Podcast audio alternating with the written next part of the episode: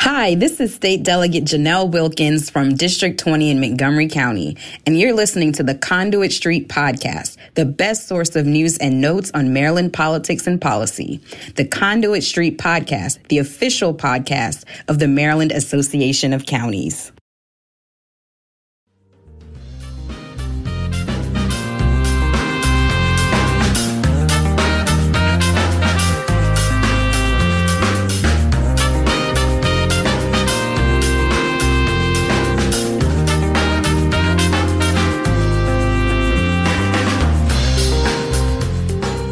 And welcome to the Conduit Street podcast. Kevin Kinnally here with Michael Sanderson. Michael, it's after dark. It's Thursday night, pretty typical, but we are excited this week because we have a very special guest. Yeah, this is good stuff. I'm, you know, we're we're semi-remote. It's a little bit weird, but and semi after dark. But yeah, the guest makes this makes this worthwhile. So let's hit it. We have with us Majority Leader, the Maryland House of Delegates, Delegate Eric Luedtke. Delegate Luedtke, thank you so much for joining us. I know that uh, we have a lot of Twitter banter back and forth and whatnot. but I know that uh, you're a friend of the podcast. You have some intros floating around that we use. So thank you so much for joining us tonight. We have a lot to talk about. Yeah, no, thanks for having me. And yeah, I'm a big fan of the podcast. I listen all the time. And also, I just, before we get to anything else, I want to clarify that when I make fun of Michael Sanderson for his dad jokes, I consider that a compliment. I am myself a big proponent of dad jokes. So I apologize if I ever, you know, made, made him feel insulted, but, but it's a compliment. Oh, I, I don't know if I totally buy that. Like you, you, you thought this was going to be like, come on the podcast and this is going to be some sort of like, you know, eight mile throw down, you know, joke off sort of thing. I, you know, I, this, that's not the show. You're, you're a policy guy. We're delighted that you listen to the pod and are a friend of the pod. And, and this has been a long time coming. So we're really glad to have you aboard. Thanks for having me. Yeah, so we'll get into a bunch of topics. We'll talk tax policy. We'll talk some environment stuff and parks and schools, all the stuff that you deal with every single day, Delegate Luedtke and the Ways and Means Committee. But first of all, we mentioned you are the majority leader. So what does that actually mean? Does that mean you just have like a, a nice big office and you got an upgrade there? But but but what is majority leader? What is your duty there? Well, I mean, under the rules, the only real job I have is to adjourn the session every day. But, um, you know, I, I, think the best way to describe it is I'm kind of a minister without portfolio. Um, I, uh, I have my fingers in whatever pies the speaker tells me to. Um, and, you know, under the current speaker who's been um, great about giving me the opportunity to, to learn new things and do new things. I do a lot of press work, a lot of work on uh, our different initiatives out of the Democratic caucus, um, and I help manage our floor debate uh, to make sure that goes well. And caucus work is, I think, in my judgment, it's an underappreciated part of the political process in a large body, like the House of Delegates, right? You got 141 members in the House, and you've got two different parties represented. And independent of what the split is among the parties, the idea of joining with members of your party and talking about we want to do this first and we'll save this one for later but when this thing comes up everybody should be on the same page that's part of what makes a large body like that work effectively. I, I think like you can you can take your ninth grade civics class and you read about the pure democracy and all these sorts of things, but making a large organization work smoothly requires a team of people in leadership and part of it is through the party structure and that's just you know that's the way it works down the road in dc to some degree. Sometimes it doesn't always work there but in annapolis um, i think that's a, it's a big part of the show. So um, you, you're you're a player in lots of things. We, we we appreciate having you here talk about all that stuff but might as well get it out of the way. Majority leader kind of a big deal in annapolis well, I, I appreciate that. I mean, mostly I just uh, I see myself as helping out my members, um, and you know that's that's a lot of it, helping them coordinate, helping them organize, and helping the speaker get her work done. Um, so it's it's been I, quite an honor to to fill that role. I mean, and oftentimes, I mean, you mentioned managing the floor debate, but you're often getting up in, in the middle of intense debates and having to kind of reset the tone, right? And and reset the debate, reframe things that that's also a big part of this. I, I see you doing that a lot. So I would assume that's something that not, you probably enjoy it anyway. You like to get up and debate, but a lot of that is sort of just calming things down, reframing things, resetting, pressing this the restart button, right? And that that's often what I, I hear you and see you doing on the floor. Yeah, and I mean, I, you know, in all honesty, it's not just me; it's the minority leader as well. Does the same mm-hmm. thing. Our, our, former minority leader Nick Kipke, our current one Jason Buckel, and yep. it's one of the reasons that sort of commitment to reason, debate, and and calming down some of the rhetoric is one of the reasons we haven't seen the same level of vitriol in Annapolis that we see in Washington D.C. right now. Um, and I think it's been good for us as a state. Yeah, hats off for that. Yeah, I couldn't agree more. So now that that's out of the way, we know you have a, a nicer office too. Uh, you know, so anyway, well, we won't get into that, but let's talk about tax policy. I know it's one of your favorite topics. You deal with it every day on the Ways and Means Committee. Uh, we are heavily invested in tax policy at the local county level, but obviously there's a lot of important stuff going on at the state level as well. And and I think one of the first topics to get into the balance with state tax incentives, right? State and local incentives um, this is a conversation that you could talk hours and hours and hours about. Everybody has a different opinion on, you know, giveaways versus incentives. Do they work? This is for energy, business, etc. And it seems like we have that debate every single year. There are certainly bills every year that want to give an incentive to someone, whether or not that's income tax or, uh, you know, uh, uh property tax, all the gambit of, of taxes. So let's talk about that generally. I mean, what is your general stance, delegate, on on incentives? let's, I guess, focus on business first, right? Is it is it to you like, do you want the receipts? Do you want to make sure these are working? I mean, where do you draw the line? Because it's always a fascinating debate in ways and means when we talk about things like the enterprise zone program or more jobs for Marylanders. These are designed to to draw businesses to Maryland, and there are some upsides there, but there's also a cost. So, so what's your general? How do you draw that line? Yeah, look, I mean, I, I, think, you know, folks who run a, a, a business, a, a, publicly traded corporation have a, responsibility to their shareholders to get the best deal possible. I see my job with business incentives similarly. Um, I have a responsibility to get the best deal for taxpayers possible. And that means trying to make sure that our business incentive programs are doing what they're supposed to do, that we're not just giving away money, that we're actually incenting new businesses to develop and grow and hire people. Um, so, you know, we've made it a policy over the last few years to periodically sunset all of our major tax credit programs so that we get a chance to take a look, do an assessment. Is this still working? Do we want to change course? And I, I think that's been good for us as a state. Um, we've worked hand in hand with the counties where it, where it applies to the counties, with business, the business community, with lots of stakeholders. I, I think Maryland's in a better place now than it was a few years ago with the business incentives because of that attitude. I, I think tax policy as a way to affect whether it's social policy or whether to to try and encourage or incent certain types of business or types of behavior i think it's underappreciated in that regard like I think everybody understands the idea of let's get some money in the budget for a new program to go do a thing. And every year there's a budget process, and boy, we want to get the money in the budget for, for the thing we support.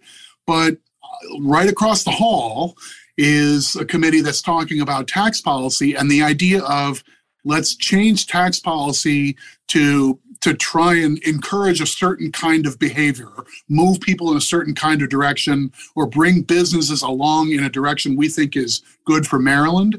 I, I think it's an underappreciated part of getting stuff done and using fiscal policy as a way to get there. So, um, you know, in, in, the Senate, they have a lot of this stuff consolidated in one committee. The Ways and Means Committee, I think, is an underappreciated part of those fiscal decisions that are important big picture. Yeah, I agree. I, you know, and um, it's one of the reasons I really enjoy the work. If, if tax policy were just about how much money do we need for government, and you know, how do we raise that, um, yeah. then that's that's a mathematical calculation. That's easy, but we do make a lot of those types of decisions, and and you know, it's not it's not easy work. It's very technical work. Um, we have fantastic staff in legislative services that's steeped in economics and statistics and law that helps us through it. Um, but yeah, I, I, think you're right. It's underappreciated. And, and honestly, most voters don't even know those conversations are happening. It really doesn't hit their radar screen necessarily. Yeah, it's not the sexiest stuff that goes on in Annapolis. We get it, but it's you know I, I um, so I'm I'm an old time Ways and Means guy. I was professional staff to the committee some years ago, and and still carry a torch for the work of the Ways and Means Committee. So big big believer. Well, once a Ways yeah, and meaner, meaner, always a Ways and Meaner. So you're you're still an honorary member of the committee. I like it.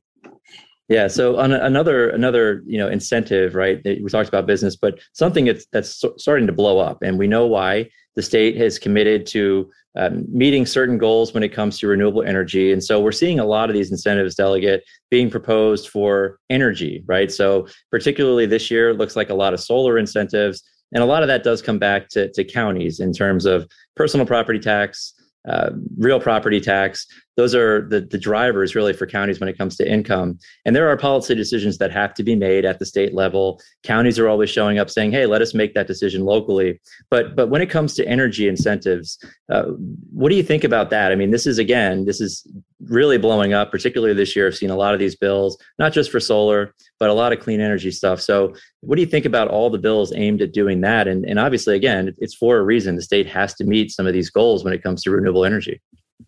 Yeah, I mean, look, I, I think it, it's it's it's definitely a goal that that we're seeking to to to reach to expand access to clean energy, to expand energy production in the state.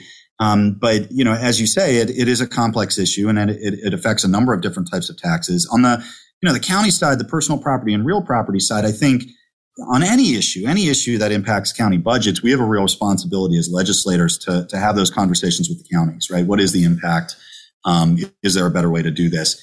Um, in a broader sense, you know, I, I think we're going to continue to see these types of incentive bills introduced, and we've seen them introduced for years now. We have existing incentives related to solar and battery storage and all sorts of different things. Um, mm-hmm. You know, there will come a point where our economy has transitioned, right? And, and where we really do have a clean energy economy. And, and we have to, at that point, be able to go back and say, hey, maybe we don't need these incentives anymore because they, they won't be serving that same purpose. I think that's probably the smart way to do this stuff. And you know, along the way, there's going to be friction with stakeholders, you know, like local governments and all that sort of stuff. But I think along the way, you're asking the right questions to say, are we creating incentives that are going to change behavior, or just piggyback on existing behavior and end up rewarding stuff that was happening anyway? I, I, don't know that you ever can like find the absolute bullseye there, but I, th- I, think the committee has to struggle with with all those sorts of things. That's part of what, again, part of what makes tax policy interesting. Absolutely, no doubt. So while we're on the subject, delegate, a few years ago, uh, you put in a bill, and I think it was maybe to start a conversation, but I'll tell you, it, it certainly did, and we had. Uh, the, the Ways and Means Committee was overflowing. I think your Facebook, your social media, you were getting uh, a lot of comments. Let's just put it that way. You were a, a, big target for a lot of the, the business industry. You put in a bill that would have applied the sales tax in Maryland to most services. So we don't do that, right? But but talk about that. Talk about what that was like you know how did it feel to get all this vitriol thrown your way? And i know you can handle it but what was the thought process behind that? And it was certainly a, a conversation starter and was interesting to look at you know the people who showed up the fiscal note. What was the thought behind that? And, and how did it feel to again be be target number one for a lot of people? Yeah, look, I mean, I, I didn't run for office to only talk about easy things, right? Mm-hmm. And I, so, I mean, to take a step back, um, one of the big flaws in Maryland's tax structure is that we have a regressive tax system. And, and what that means is, you know, working class and middle class Marylanders pay a higher percentage of their income in taxes than do the wealthiest Marylanders. Mm-hmm. The main reason for that is the sales tax, right? Because people that don't make as much money spend more of their household budget on stuff, on the, on the things they need to live every day. And we tax those things through the sales tax. Wealthier people, their, their household budgets tend to have a lot more services, things we don't tax, right? So, so that contributes to this problem where we're essentially balancing our state budget more on the backs of people that can't afford it than on the backs of people that can. So, you know, the proposal was to, at the same time, expand some of our taxation, the sales tax to cover services, but also decrease the rate. So the sales right. taxes would have been going down on the stuff that people buy, um, but there would have been taxes now on on uh, the services that people buy. And you know, the vitriol, I, I, you know, honestly, most of what I got was just people reaching out to say, "Hey, I don't like this idea," and that's democracy. That's how it's mm-hmm. supposed to work, right? Mm-hmm. In, in the modern political climate, of, of course, you get people that say rude things on Facebook, and you learn as an elected official, and, and this is true of local elected officials too. Um, you, you, learn you learn to brush it off. You learn that's just that's just par for the course. Um, but I thought it was a, a good conversation to have, um, and it you know that broaching that conversation about the regressiveness of the sales tax led to us, uh, among uh, among other factors, led to us developing some proposals we're pushing this year on the sales tax. Right. I think you got some of that some of that kind of stuff queued up Um, and it, it seems like at least the the, the house um, house leadership and and the, the folks you work closely with have some ideas about tax relief sort of reading the room right? Like we're in this peculiar economy. We've got inflation pressure which is something most marylanders haven't really been feeling for the most part. You know, some of it's at the gas gas pump but it's like you know day to day. Um, what are you all thinking on that front? We've seen pieces of this start to get public, but what does House leadership have in mind that might come out of this session, sort of for the circumstance Marylanders are in today? Yeah, look, I mean, I, you know, the speaker was very transparent on the first day of session. One of the first things she said is, "We're going to focus on uh, pocketbooks. We're going to focus on working on middle class Marylanders." Um, and a number of the proposals, not just on the tax side, uh, a number of our proposals this year have focused on that. So, for example, the attention we're paying to childcare and expanding access to childcare is is an important part of that because that's trust me, I've got kids. It's expensive. it's rough. Yeah. Um, so, you know, we announced last week and, and actually passed out of the Ways and Means Committee uh, as we're recording today um, a, uh, a package of bills we're calling the Family Budget Boosters um, because folks are telling us, you know, they're, they're, the inflation's hitting their pocketbooks. There, there's a lot of folks still struggling. Um, so essentially what we're doing with these bills is trying to expand uh, sales tax exemptions for everyday items that people rely on that they need. So, you know, for the 600,000 Marylanders with diabetes, we're, we're eliminating sales taxes on diabetes care products. We're eliminating sales taxes on diapers and on baby bottles and car seats for older folks that need access to home medical equipment. We're eliminating sales taxes on things like pulse oximeters and blood pressure devices. And, hmm. and the goal is really to, to ease up some of that pressure on family budgets.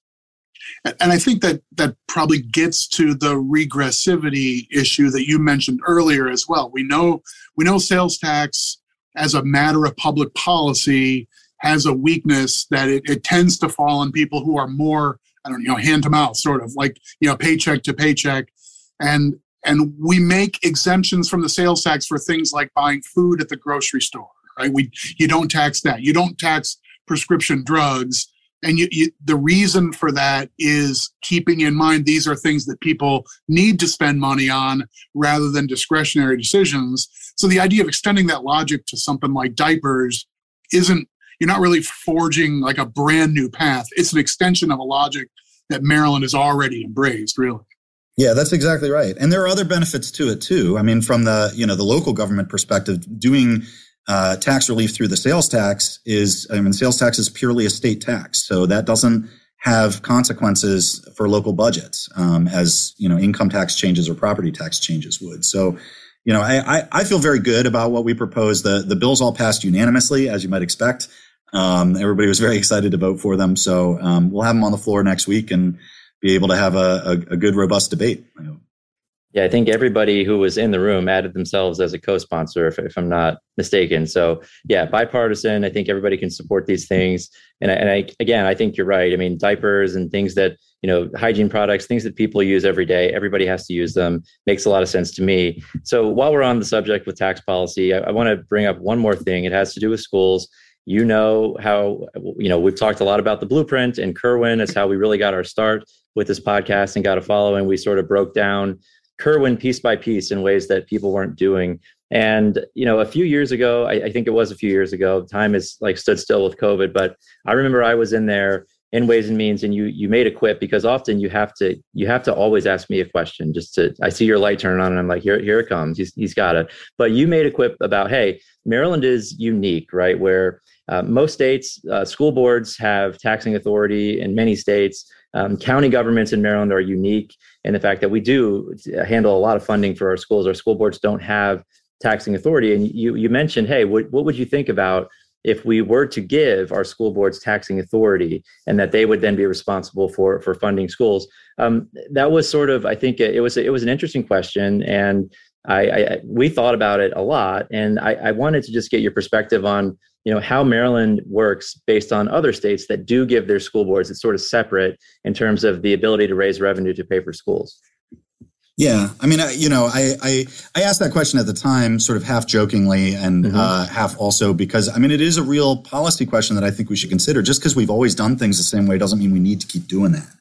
Mm-hmm. Um, for me, it's always been a little odd the way Maryland does things because you know you have a situation where the uh, in most counties the elected members of the board of education are making spending decisions but they're not accountable for raising the money that that's necessary to fund the system. Um, in most cases it's the county and you know the state does a lot to help but you know really if if taxes are too high locally it's it's the county councils and commissions that are bearing the brunt of that from taxpayers. Um, so I've always thought it a little odd, um, and I, so I've raised it over the years periodically with with friends of mine on councils and commissions around the state with you guys, and it's interesting. You know, people always step back and say, "Huh, that's an interesting question," um, but also, you know, there's there's a lot of inertia in terms of this is the way we do things now. Right. Why change right. things? You know, right.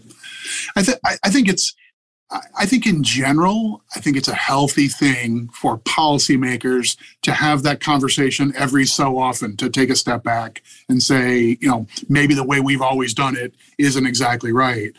I mean, one argument I think that is in favor of the way Maryland funds education is we're way less reliant on property taxes as the workhorse than Pennsylvania or New York or Ohio or other, you know, the, the more conventional setting, because I grew up in the state of Ohio and my school district had a tax, but it was one tool. It was a property tax for the schools. And, you know, back to regressivity and fairness in tax systems, uh, the property tax is wrought with regressivity and, and other issues that are make it really unpopular as well. So, you know, I, I, there's probably no perfect solution there, but continuing to ask, do we have this right? I think it's a healthy thing. I would yeah, agree. I mean, that's I what agree. we're here for. That's what we're here for.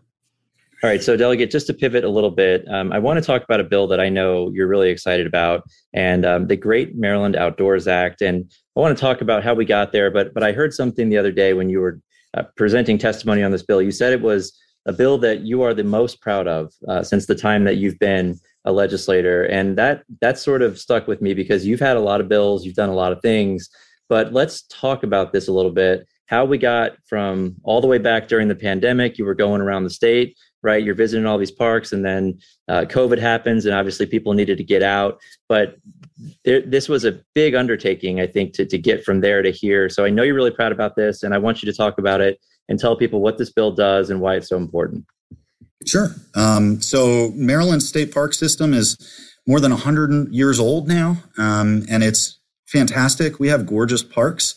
Um, they were built largely in, in two eras in the in the New Deal era by the Civilian Conservation Corps, and then in the 50s and 60s. But really, we've been under investing in them for about 50 years now. Um, we we don't have enough parks. Um, the parks we have are aging. Uh, a lot of the infrastructure that was built back in the New Deal era is it needs to be replaced um, and we haven't been replacing it at a fast enough pace. We don't have nearly enough park rangers. Um, the park rangers we have aren't paid enough, so they often leave the state ranger service to go work for local park systems or the national park service because they can make more money. Um, so you know the, the the parks have a lot of challenges to them. And what we saw during the pandemic was this incredible spike in visitation. Marylanders uh, during the pandemic went outdoors more than ever, certainly in my yeah. lifetime yeah. um, by the millions, literally the millions. So just to put some numbers on it, in 2010 there were about 10 million visitors in the state parks. Last year there were about 20 million. So we, we doubled our visitorship in a decade. Right. Same, almost the same number of parks. We've added just a couple, exact, almost exactly the same number of rangers. Um, so the system's under strain. And um, you know, I when when we started having these conversations after the last legislative session, myself, Senator Sarah Elfreth, the presiding officers, you know, I, I, I didn't quite expect the amount of support we've seen. Marylanders love their parks. I've never seen so much excitement from people about a bill that I've been working on because it's it's I, I mean these are these are places that are iconic to people. They're places that they grew up going to that they take their mm-hmm. families to, um, and they're all over the state. Right? Everybody yeah, has memories at parks right? Yeah, I mean, look, I, you know, for people like me that grew up in Maryland, I remember going to Assateague State Park as a kid. I yeah. remember going out on the boats on Clopper Lake. I remember going to Deep Creek. Like these are, yeah. this is Maryland, right? Um, so, you know, given that level of support, given the tremendous support from the presiding officers, the leadership that uh, Governor Par- Parris Glendening, who chaired the State Park Investment Commission, uh, for us, given all of that support, we've been able to craft a bill that um, I described in that same hearing as a moonshot for Maryland state parks, and it really is. It's the largest single investment in our state parks in state history. Um, it'll create new state parks. It'll restore our older state parks. It'll significantly increase the size of the ranger service. It'll commit our parks to being more accessible to people that use transit, people with disabilities, you know, all sorts of groups of Marylanders. Um, and, you know, so I, I, I think the bill, it, it passed the first Senate committee hurdle earlier this week in the Budget and Tax Committee unanimously. I think this is going to be one of the highlights of the legislative session um, in terms of good, solid bipartisan work for the people of Maryland. And leaving behind a big footprint, right? If if we end up making a sort of generational investment in recreational opportunities for Marylanders everywhere. And you've undersold the components of the bill to some degree. I mean, there's pieces in there about you know accessibility and equity, as well as just the breadth of offerings and making sure there's space for everybody to enjoy parks. We want to be able to get people there and and you know make broad opportunities and so forth. So this is this is one of those things that you know we could be looking back on know that, that old story. Well, when, when was the best time to plant the tree? It's like 30 years ago. Like 30 years from now we could be saying thank god they did something like this back when they did. And that's that, that could be a really good thing. Yeah, I I I um I, I was serious when I said that. I it's I think the thing I'm most proud of working on. I I uh, I think this is a game changer for a lot of folks, and you know, for a lot of Maryland families, the parks are where you recreate because you can't you know you can't necessarily afford to spend tons of money every weekend to go out. And you see that. I mean, you go out to any park in Maryland on the weekend, and it's people with their families. It's um, and these are these are places that are good for us and um, uh, good for the soul, good for your health. Um, and so, yeah, I I I think it's an ex- extraordinarily well designed bill. I take no credit for that. Um, that that goes to Governor Glendening and Senator Elfreth and the DLS staff who helped write it. Um, I'm glad that it's become a bipartisan thing, and you know I think we'll see a number of new parks open over the next few years because of it. And just I'll just give you one example of what I mean by this underinvestment, what we're trying to fix. There's a, a park, a state park that most people have never heard of. It's called Fort Tonoloway State Park. It's out uh, in Hancock, Maryland, right? And people who don't know where Hancock is, it's where Maryland gets really skinny out west. Mm-hmm. mm-hmm. Um, so Fort Tonoloway was an early fort built during the French and Indian War um, to protect Maryland settlers who were on the frontier from attack by the French. And um, so it's a historic site, and it was designated as, as, a state park decades ago. Well, in the early 80s, Maryland had a budget crisis. And in 1982, we closed Fort Tonoloway State Park, and it's still closed mm. 40 years later. And you talk to folks in Hancock, and, and they're just baffled. Why? Why? Why would we have this gorgeous piece of land right next to the C&O Canal, right next to the Western Maryland Rail Trail, right next to the town of Hancock, right behind the high school? Why just leave it empty, doing nothing, right? Literally closed off. So, you know, places like Fort Tonoloway, that's that's what it's about. Um, and you know, the next generation of Marylanders will be able to go out and enjoy these places. Plus, it helps with our with our. You you never want to take your eyes completely off the French. I'm just I'm just saying like so you know I mean it may, it may have been uh, dozens and dozens of fiscal years since we've had a dust up with them, but let's let's not lose sight of you know the whole game here. Yeah, I mean yeah. I think we have to be cautious. I mean the French and also Ohio. You worry about Ohio sometimes, so that's All fair too all the time. No, I mean, parks are certainly important to counties and the General Assembly. I must say, there's been a massive investment, uh, mostly through the capital budget, and last year, and I think this year again, in our parks. So that's certainly important to counties. And I'm, you know, th- this whole this bill, I agree, it's a it's a great piece of legislation, but I, I'm really a big fan of bringing all the people to the table to get a big thing done. And I like the fact that literally you watch this unfold where you're running around visiting all the parks and you're you're on Twitter. And then we started to see, you're right, like all the parks had to close every day because they were just at capacity. And I know you would always quip about that and, and retweet that and say, look, we got to do something. So you, you get the commission together, everybody gets around the table, they come up with this idea, and now it turns into a bill. So, I mean, I'm always a big fan of the process, but bringing all the right people to the table is the way to get a big thing done. And that's exactly what happened here. So, so hats off to you.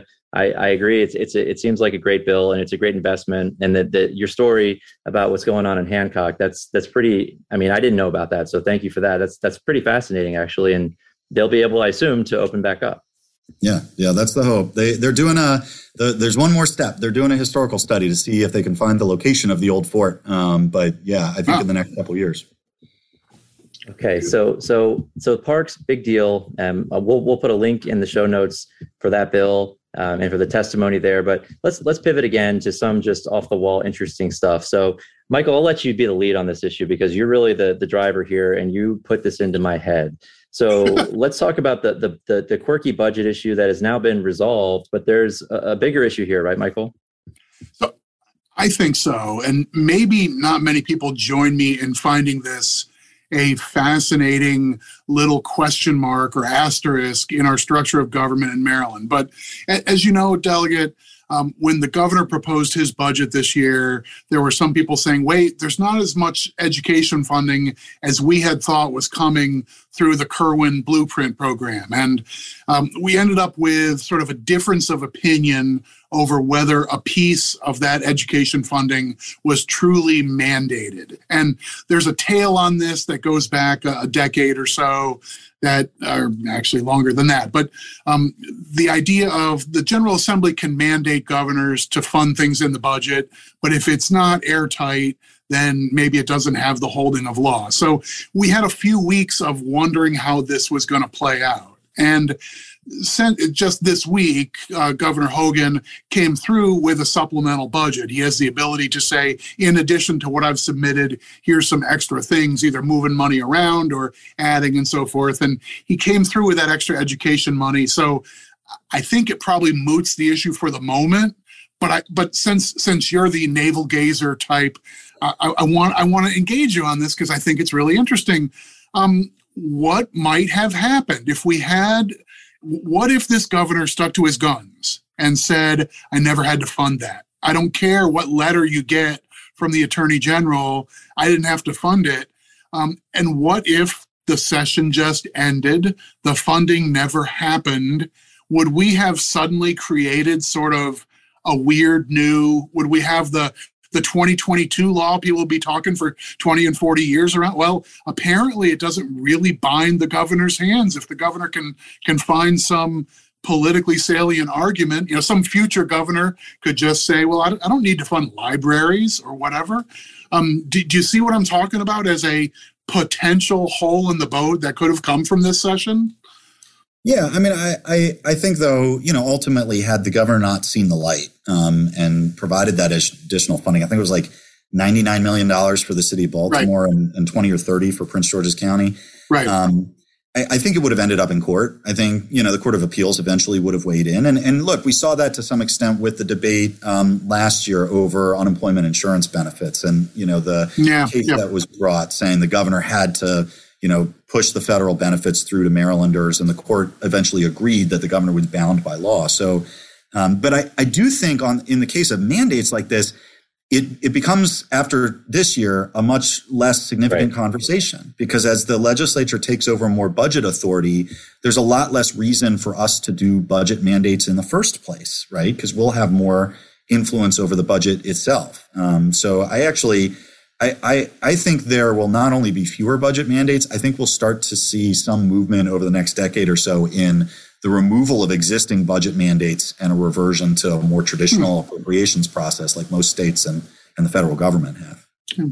And, and I guess that would be a natural follow through with you know, with with the question that was put before Maryland voters and they approved give the legislature some more authority in the budget process that most states legislatures have, than to potentially have have Maryland statute back off a little bit in some regards on these mandates. What you know might be the natural balancing that would make some degree of sense here. So that that, that wouldn't be an unreasonable way for this to play out. I think. Yeah.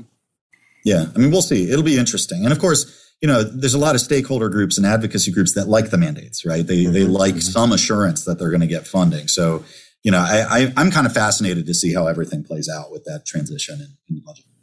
Yeah, counties are certainly one of those groups. I mean, we we've talked about the fact that um, usually we see a BRFA right? And that's the the bill that accompanies the budget that sort of makes things work, especially when you're you're in tough fiscal times. This year, uh, it looks like we're not going to need one, but that's where typically we would see those mandated formulas, uh, proposals to to cut those formulas, and we'll show up and say, wait, you know, keep the community college funding in place, don't cut the disparity grants.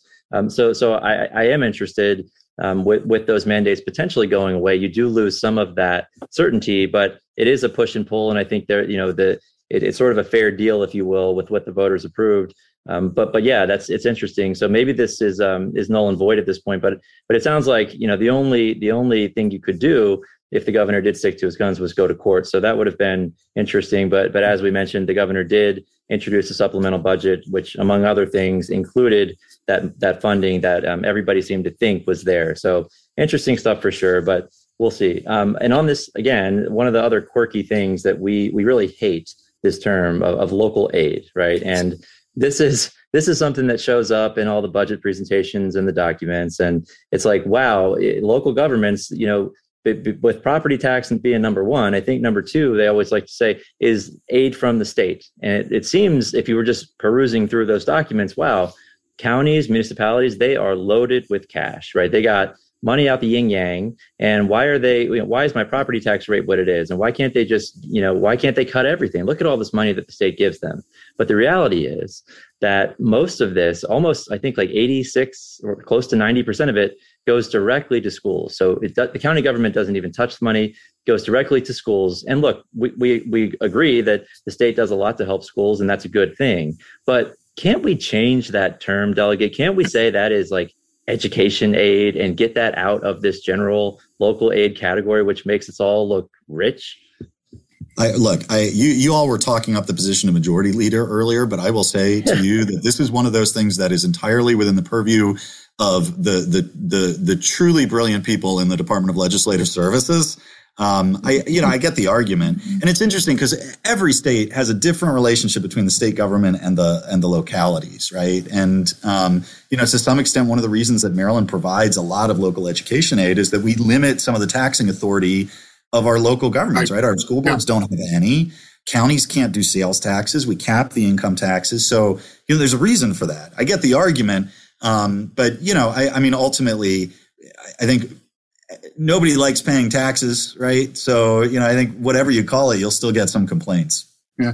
I, I just feel like for for you and your colleagues, you get these reports from the very, very capable staff. And they say, like, where do your tax dollars go? Right? There's always like a pie chart like that. And then when something like 42 cents out of the entire pie chart is going to aid to local governments, you can't tell your, your your residents back home in the district boy, I really delivered because I gave aid to local governments. It would just seem to benefit everybody to be able to say, look, like 38 cents out of every dollar is going right into education. You're with me. You love education just like I do. It just seems like it would roll off the tongue better. And then a tiny little sliver for, yeah, a little money goes for those local parks and for the local police departments and libraries and whatnot. But anyway, you know, this is a our little cause celeb over here. So. Yeah, I mean, look, I, I, think you underestimate the ability of politicians to to phrase things in ways uh, that are helpful. So trust me, I don't go home to my constituents and say we sent a lot of local aid to Montgomery County. I say we built some schools and put money in the classroom, you know, and and funded. Hey, we funded highway user revenues. So Wow. That, that's how it's going to be this year. I like it. All right. I like it. All right. That's, that's, you know, we, we love highway users. So there, there are paths forward, delegate. There are. We've talked about them. We can do it. Um, and, and one more thing, I think you, you sort of agree with us here. And I think most people would agree. Um, constant yield. And I'll put a link in the show notes for this exactly what it is. But it's this ridiculous requirement that no one understands. And um, we have to put an ad in the newspaper that essentially says, counties are raising taxes. Even if we're not raising taxes, we may even lower the tax rate. But if the assessor comes in and property values rise and the county is going to bring in more than it did from the previous year, just because those assessments went up, uh, you have to put an ad in the newspaper, prescriptive in terms of the font size and the it, it's it's nuts and it's in complete legalese. And again, counties are raising taxes when they are not raising taxes. The reality is assessments went up. So there are several bills this year, and I know the Ways and Means Committee has them, Budget and Tax has them. Uh, Ways and Means seems to have a path forward here to, to, to move in the right direction. But I mean, what this law is on the books. It's been on the books for years and years and years, and I've never met anyone who can read that who's not a lawyer and not think that the county's going to raise my taxes, so I'm going to show up with a pitchfork and I'm going to raise hell because they're not raising my taxes. And then they show up and it's like, oh, you're not raising taxes, but oh, oh, my assessment went up. So, so like delegate, what what, what can we do here? Because I, I, I think you called the in the hearing. This is really dumb, right? This is dumb. It's a dumb requirement. Yeah. yeah, no, it is. It is. I mean, anytime you have a state law that specifies the font size you have to use for something, it's dumb, right? I used to. I was a middle school teacher. I used to teach this lesson on stupid laws all the time. This is a stupid law, um, and you know, it's not. It's not a bad thing to to educate taxpayers about what's happening with taxes. In fact, that's important. We need yes. taxpayers to understand that. But this law confuses taxpayers. Um, it actively confuses them, and so I, you know, I think it needs a complete overhaul, um, and and we need to look at it in a different way. I, if if only just this is me being a, a, nerdy like economics tax guy, if only because it it doesn't consider inflation at all, right? I yeah. mean, you know, so you're you're saying your taxes are going up, but really you're you're you're you're inflating, right? Mm-hmm. So yeah, I, I think it needs a total overhaul. What what that ends up looking like, whether it happens this session, I don't know. Um, but I know it's been a, a huge uh, pain in the rear end to to a lot of local governments for a very long time. Yeah, and and no one wants to look like you're anti-transparency. Right. Like we we have to tell people this is what the budget looks like. These are the proposed tax rates. These are the things that we're suggesting are going to change. We're going to invest more money here, and it's going to cost you in this tax. Like all that stuff had darn well better be transparent, and everybody should have their chance to show up and be happy or be unhappy and say so. Uh, but but it, it, really is a disappointing thing. Almost every jurisdiction every year has to hold this meeting, and they put something in the paper says notice of tax increase, and a poor dozen people show up thinking that you know this is my this is my chance to to you know give them a piece of my mind, and then they hear what's going on, they're like, oh, this really wasn't the show after all. So yeah, maybe, maybe that good. come. Yeah, transparency is good. This ain't it. This ain't it. yeah. Agree, agree. Um, all right. So before we let you go, one more thing that I'm going to add here: cannabis. Uh, obviously, a huge, huge discussion this year. A lot of movement. This several years in the making. Um, I just want to get your take. I know that the the House is moving two bills. The Senate may have some different ideas, but there really are two options on the table here, right? One of them is um, for for a long time, states always put this on the ballot, right? And then we had a few states just pass a bill and I think that sort of people were looking around saying, "Hey, we could do it that way." But um, w- what are your thoughts here? Uh, it looks like the House wants to put this before the voters on the ballot, and um, just talk about the, the rationale there. And I think you know it's always probably good to get buy-in, particularly on an issue like this. There are so many things. It's not just about legalizing adult use. There are a lot of equity issues and things that have to be considered. How do you tax it? Um, so, w- what are your thoughts? I mean, again, you're moving bills. But w- w- how do you see this playing out when, when it comes to cannabis and, and what Maryland's going to do moving forward? I think I, I, think we will end up likely putting it on the ballot. I think that's what we should do, not just because you know of democracy, right? We, mm-hmm. you know people should have their say, but also because um, it it helps to solidify the conversation. Um, if we just legalize it and it's not on the ballot, then people will keep debating sort of the fundamentals of the issue, right? Should it be legal or not, and not be able to focus on the details of it. Um, and so, you know, back in 2008, when we legalized casino gambling, I mean, it was a similar thing. When the voters approved casino gambling, like that question was settled, that was done. And we could move on to the conversations we've been having for the last, you know, 14 years about how exactly to make it happen in Maryland. So right. I think we likely end up on the ballot. Um, you know, there is, eh, the House is in a position of, of not wanting to move forward with the full structure of the industry and regulation. Part of the reason for that is equity um, we feel it's very important, given that the drug war was disproportionately targeted at lower income and minority communities, that we create opportunities for lower income uh, and minority business owners to participate in the industry. In order to do that, we have to do something called a disparity study that takes time. So essentially, our proposal is let's put it on the ballot. Let's do some basic criminal justice adjustments immediately and do that disparity study and then next year we'll come back with the disparity study and be able to do all the detail work. Um, you know, and, and there's a lot of that detail work to do, right? I mean, who gets a license, where the license located, um, what happens with the revenue, what are the tax rates, uh, how do you deal with driving under the influence? I, I, there's tons of details to to legalizing cannabis. Yeah, it's it's, it's fascinating, and and you know, the Senate may have different ideas, and that that that's often the case. And the House and the Senate will come together and figure something out. But yeah, a lot of moving parts, big deal. And I think you know, like you said, I know that I think that that those two bills have already passed second reader in the House, so they're on the way to getting out. Um, a lot of debate, obviously, back and forth, but that makes a lot of sense in terms of of why you do that. I think there is also the, the question of if you put it on the ballot, it becomes a constitutional amendment. Um, we know, particularly with with casinos and with gambling, um, if you put it into the Constitution, you you have to if you want to tweak it, that becomes more more work. So, is there any thought? Do you have any thoughts on? You know, if we do this, then we're really enshrining it, and we're going to have to. It's going to be a lot harder to make changes down the road if we need to do that.